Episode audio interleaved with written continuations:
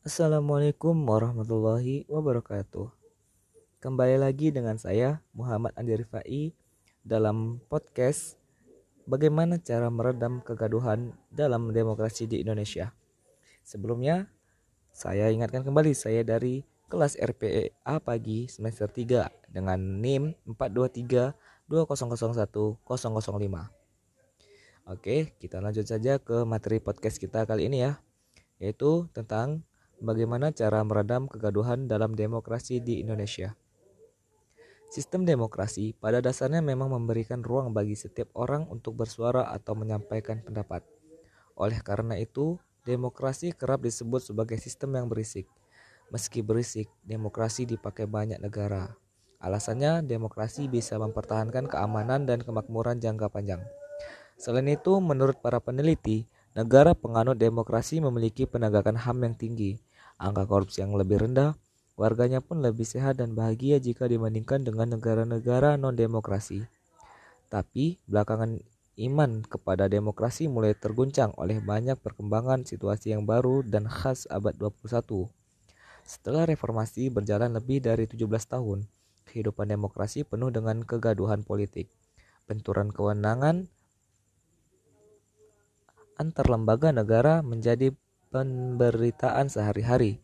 Ketika setiap institusi lembaga negara berlomba memperkuat kewenangan diri sendiri dan menegasikan kewenangan lembaga lain hingga terjadilah rivalitas kewenangan yang melahirkan konflik antar lembaga negara.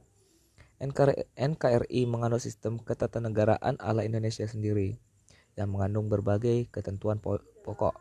Seperti Indonesia adalah negara yang berdasar atas hukum sistem konstitusional di mana pemerintah berdasarkan atas konstitusi sebagai hukum dasar.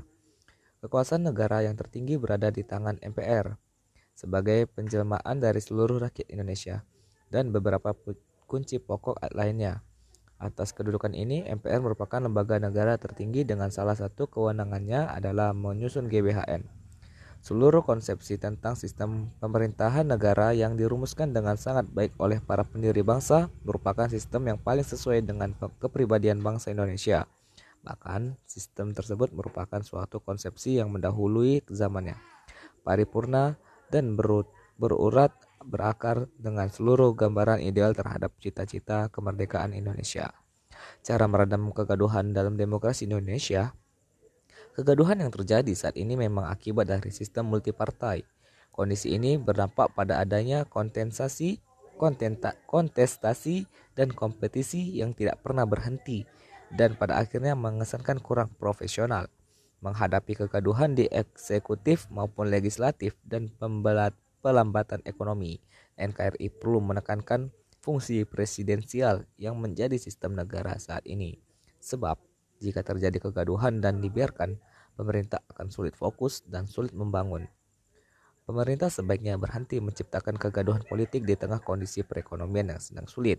Upaya mengatasi persoalan ekonomi seperti saat ini membutuhkan pemerintah yang solid.